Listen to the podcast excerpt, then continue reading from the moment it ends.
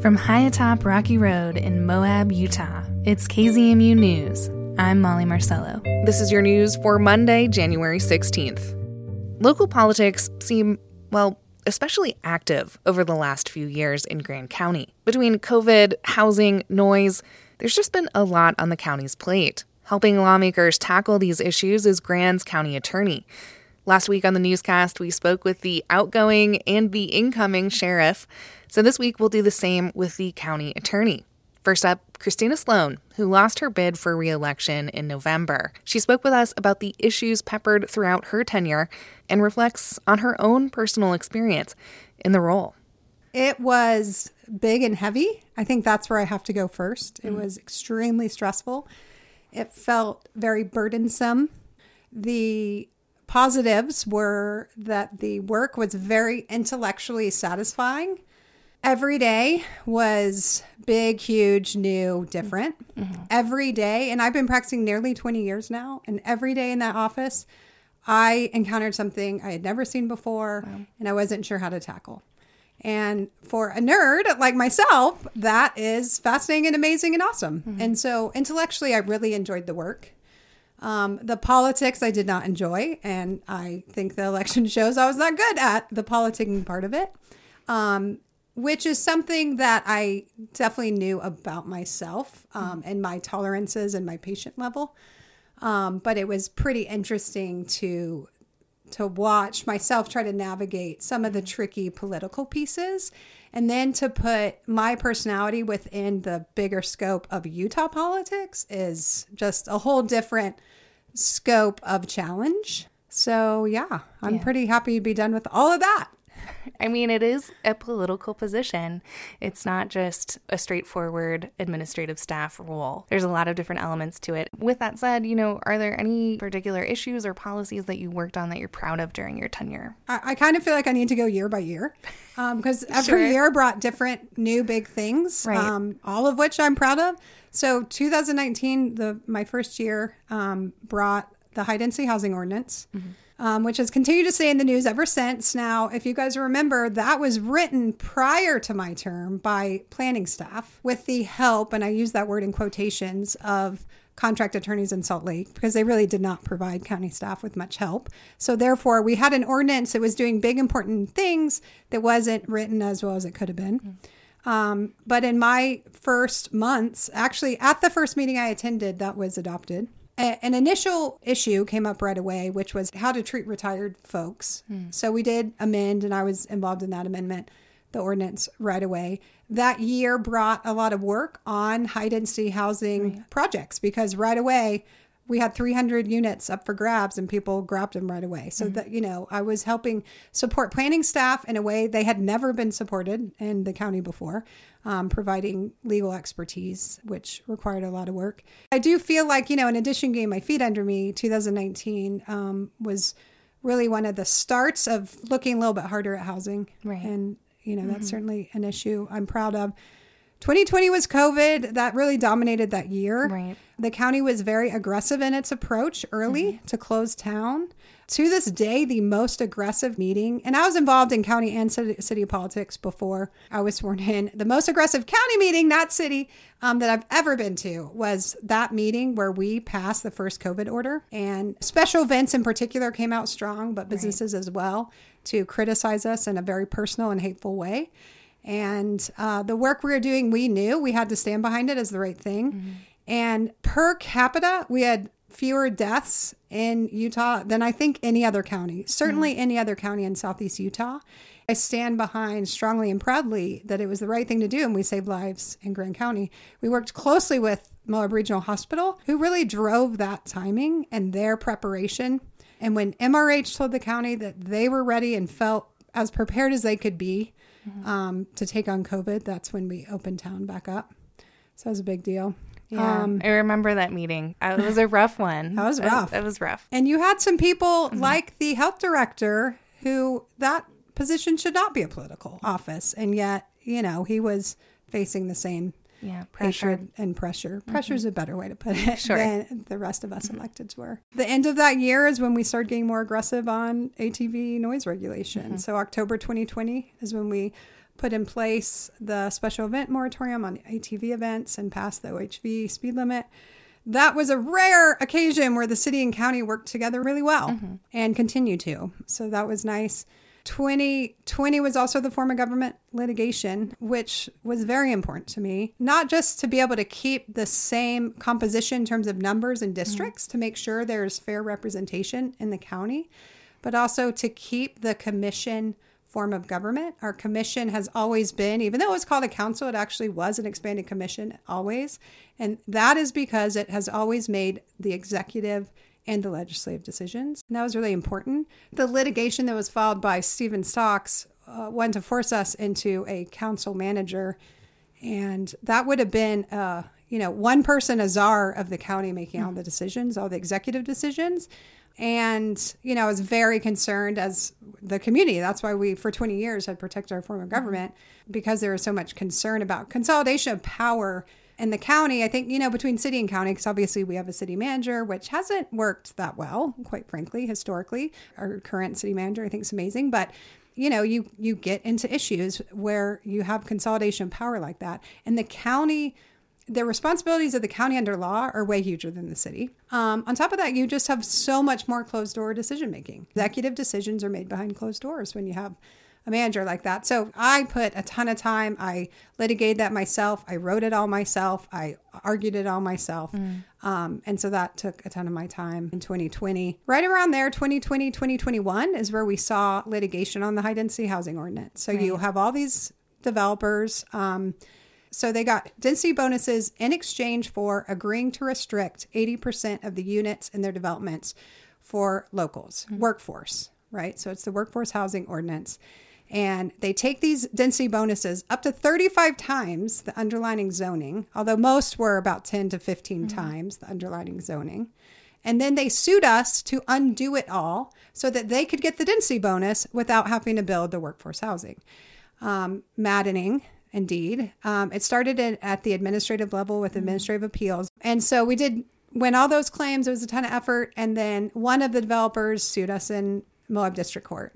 We ended up dismissing that later, and they have amendments pending before the county. I expect that to work out long term. But that was a ton of work. And then meanwhile, things are starting to open back up in housing. We had to start looking at the delays the litigation brought, plus COVID material delays. Right. And, it'll be interesting to see how fast those build out. And then at the same time, 2021, we started putting more effort into our heads are above water on COVID. So the county started to put more effort into housing and different potential housing products or ordinances. And you see those really coming to fruition now. But 2021 was the legwork. 2022 was a blur. Don't ask me about 2022. Well, the Blue Ribbon Coalition litigation. Right. Yes. Right. 2021 and 2022. Yes. Noise. Right. That's what defines. That's why I'm blocking that out of my... You going through all this is bringing back all these memories too. Like, man, this is a lot that Grand County has had to deal with in the last 4 years. Mm-hmm. I mean, all the issues have been bubbling up for a long time, but, it felt very big the last couple of years. It felt very big. That's a good way to put it. And, we're a fifth-class county, but we have first-class problems. We have a first-class population most weekends. And Grand County is pushing the envelope on many civil issues that no one in the country is doing. And we always have. I mean, I'm very proud, and this way predates me. 2008, we had the foresight to pull short-term rentals out of our residential areas. We're the first people, as far as I'm aware, and I have researched it pretty extensively, the first community in the country to do that in 2008. In 2019, I didn't even mention this, overnight accommodation regulation. Right. In 2019, my first year, we pull overnight accommodations out of our commercial zones as a use by right. First community in the country to do that. And that was a huge part of my first year too, is navigating, while again, I wasn't part of drafting that regulation very much, if at all. I can't actually remember the timing of that. I was very involved in negotiating around takings cases, right? We had all sorts of landowners coming out arguing takings. So I spent a lot of time educating. I met with all these. There are about 13 plus folks who argued takings claims against the county. I met with all of them. I explained takings law to them. I looked at their specifics, and there were only 2 of the 13 that I agreed they had valid takings claims. Now, if we'd gone to court, Could we have won? Maybe, but it would have been a hard challenge. And so those two, I did support moving those two properties into the OA overlay zone. And the other 11, I said, sue us if you want, but you're going to lose. So that was a huge amount of time. And again, we're the first community to do that. As far as I'm aware, we're the first community to really look at affordable housing in context of workforce. Our workforce ordinance is very similar to a lot of affordable housing programming, and yet it's very different as well. We've been found out, I mean, other people are starting to mimic what we did, but also the Utah legislature has sort of figured out that workforce housing is a loophole to some statutes they passed last year to actually limit and or prohibit local government's ability to require what they called moderate income housing. And so we do expect that they're going to close that loophole and pass further restrictions on local government's ability to require workforce housing. You know, Grand County, like you said, even before you were in the position of county attorney, has kind of been on the forefront of a lot of these changes. Do you think that's what could attract litigation? Well, certainly people hate us. I learned that early on going up to the Utah legislature. You see it in forms of people making jokes at your expense. And you also see it on the face of people dealing with you that Utah has problems with Grand County, no doubt about it. And you have to deal with that everywhere. And I think we do have to be smarter and better to avoid litigation, to make it work. You know, what are your thoughts on how locals, or even like our local lawmakers, can most effectively engage with local policy changes or state policy changes? Well, you know, locally, there's a lot of talk in the election that the county didn't work hard enough to bring people to the table. That's absolute BS. County worked tirelessly to do that. And at some point, you can't get everyone at the table to agree. At a statewide level, I do think it's really important we have a presence up north, a continued presence with the right people. I advocate very strongly for a lobbyist, which we didn't have until last year. 2 years ago now. 2021 was the first year the county hired a lobbyist ever, to my knowledge. I argued for it the first couple of years, and I was told no, because the commissioners, that's part of their job. They should be up there. Well, it's far away. Our commissioners are part-time. But most importantly of all, it is a very special talent. And you have to fit a special mold for it to work with the Utah legislature. And I mean, I'll say it here. I hope to do some intentional writing about race and gender politics. I'm going to talk about this stuff. But, you know, I was told multiple times, you can't be in that room because you're a strong woman with an opinion. And that won't work. I was told, and it happened, we got hauled up to the Utah legislature in 2019 over our overnight accommodation ordinance, where we were yelled at for being socialists. And I had to sit third at a table behind staff and behind another elected who wasn't as up to speed as I was, because they weren't involved in the drafting or the negotiation of the ordinance because I was a woman. So it had to go male elected, male staff, female. And I think that's hard. We're a county of strong women, and it doesn't go over well. That is on my mind, you know, how gender might have played a role in your experience as a county attorney, either locally or statewide. Yeah, and I'm still pondering that. Right. It is certainly my opinion. It was a critical factor in why I lost. I do believe in playing the game. Well, I'm not good at the politics, and I have personally impatience with people who aren't informed or who communicate in a hateful way that's not productive. I don't have a lot of patience for that, and you do need it to be successful in politics.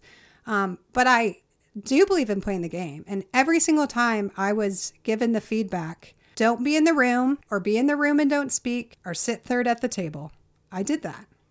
But it really doesn't matter. And I was confused. For example, you know, San Juan County and Grand County are lumped together in some of the political issues that came out. I was lumped together with another female attorney who has been working on some of the issues in San Juan County. And certain people could not understand that we're two different humans. We are not the same person, no matter how many times they were told. And it's just sort of like, well, there must only be one smart female attorney in Southeast Utah. No, there's not. So I'm still grappling with it myself. Interestingly, I've started researching the history of female county attorneys in the state of Utah. And I believe that a woman named Elaine Matthews Coates was the first ever elected female county attorney in the state of Utah in 1986. She was not retained. She only served 1 year. Back then, it was a yes or no vote, like a judicial retention vote. Okay. So in 1990, she was not retained. And then Lyle Anderson was appointed. And then he was later appointed to the bench. Then Bill Binge won the next election. Almost 20 years later, I believe, that our second female attorney was also ever in the state of Utah was also from Grand County, which was Happy Morgan, who served 2 terms. And since then, you saw Laura Miller in Salt Lake County. Myself and Margaret Olson were both elected in 2018. So we were female county attorney 4 and 5 in the state of Utah, elected same year, 2018. And then in this last election, Brittany Ivins and San Juan County won by write-in vote. Alex Goble, the candidate, had withdrawn. I hope to do some writing on what that looks like and why, in particular, this position has been difficult to get women elected to. There are 29 county attorneys in the state of Utah. Why have there only been, now that makes 6 total in the history of Utah, 6 total female county attorneys. And my research is showing that at least 50% of those are only serving 1 term. Yeah. Wow. I'm so pondering that stuff. So what are your plans for the future? I've gone back to my private law practice, which I'm quite excited about. I have had an associate for quite a while now named Dan Boyer. So he and I are actually partnering up. So the Sloan Law Firm will become Sloan Boyer. And I'll refocus on my civil practice, which I love. You know, one thing in terms of the county attorney, and this is another thing I'm so pondering, is whether a civil attorney can ever play the political role well enough to get reelected. As far as I'm aware, I'm the only county attorney in the history of Utah that had civil expertise rather than criminal. And it makes sense. It is a political position. It is an elected position. You do have constituents. And a prosecutor is putting away the bad guy and is keeping the community safe. And people like that person, typically. My expertise was civil. And as a civil attorney, you're constantly telling folks no or yes with qualifications or conditions. And I think that's difficult. I also think the civil work is very complex and it's not seen by the community so much.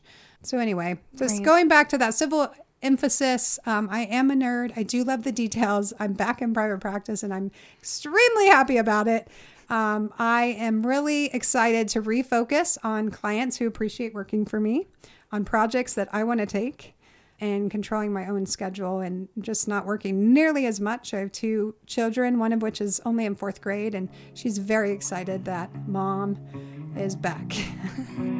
Former Grand County Attorney Christina Sloan speaking about the various issues throughout her 4-year tenure. Sloan plans to write a book about her experience as county attorney. Tomorrow, we'll hear from new county attorney Stephen Stocks about his first 2 weeks in office. The Grand County Commission is in session on Tuesday. Maggie McGuire of the Moab Sun News gives us a preview of their agenda. At this week's Grand County Commission meeting, officials will consider a handful of committee appointments, special event applications for 2023, and consider the potential local impact if the Utah State Legislature repeals HB 247, which amended the state's tourism tax to allow counties to spend collected funds on things like law enforcement, emergency services, and economic diversification. This agenda preview is from our partners at the Moab Sun News. County Commission meetings are held on the first and third Tuesday of every month at 4 p.m. and streamed live online on Grand County's YouTube page. And that's the KZMU News for Monday, January 16th. Get your community-powered journalism Monday through Friday at noon and 7. You can also find KZMU News anytime online at kzmu.org or wherever you listen to podcasts.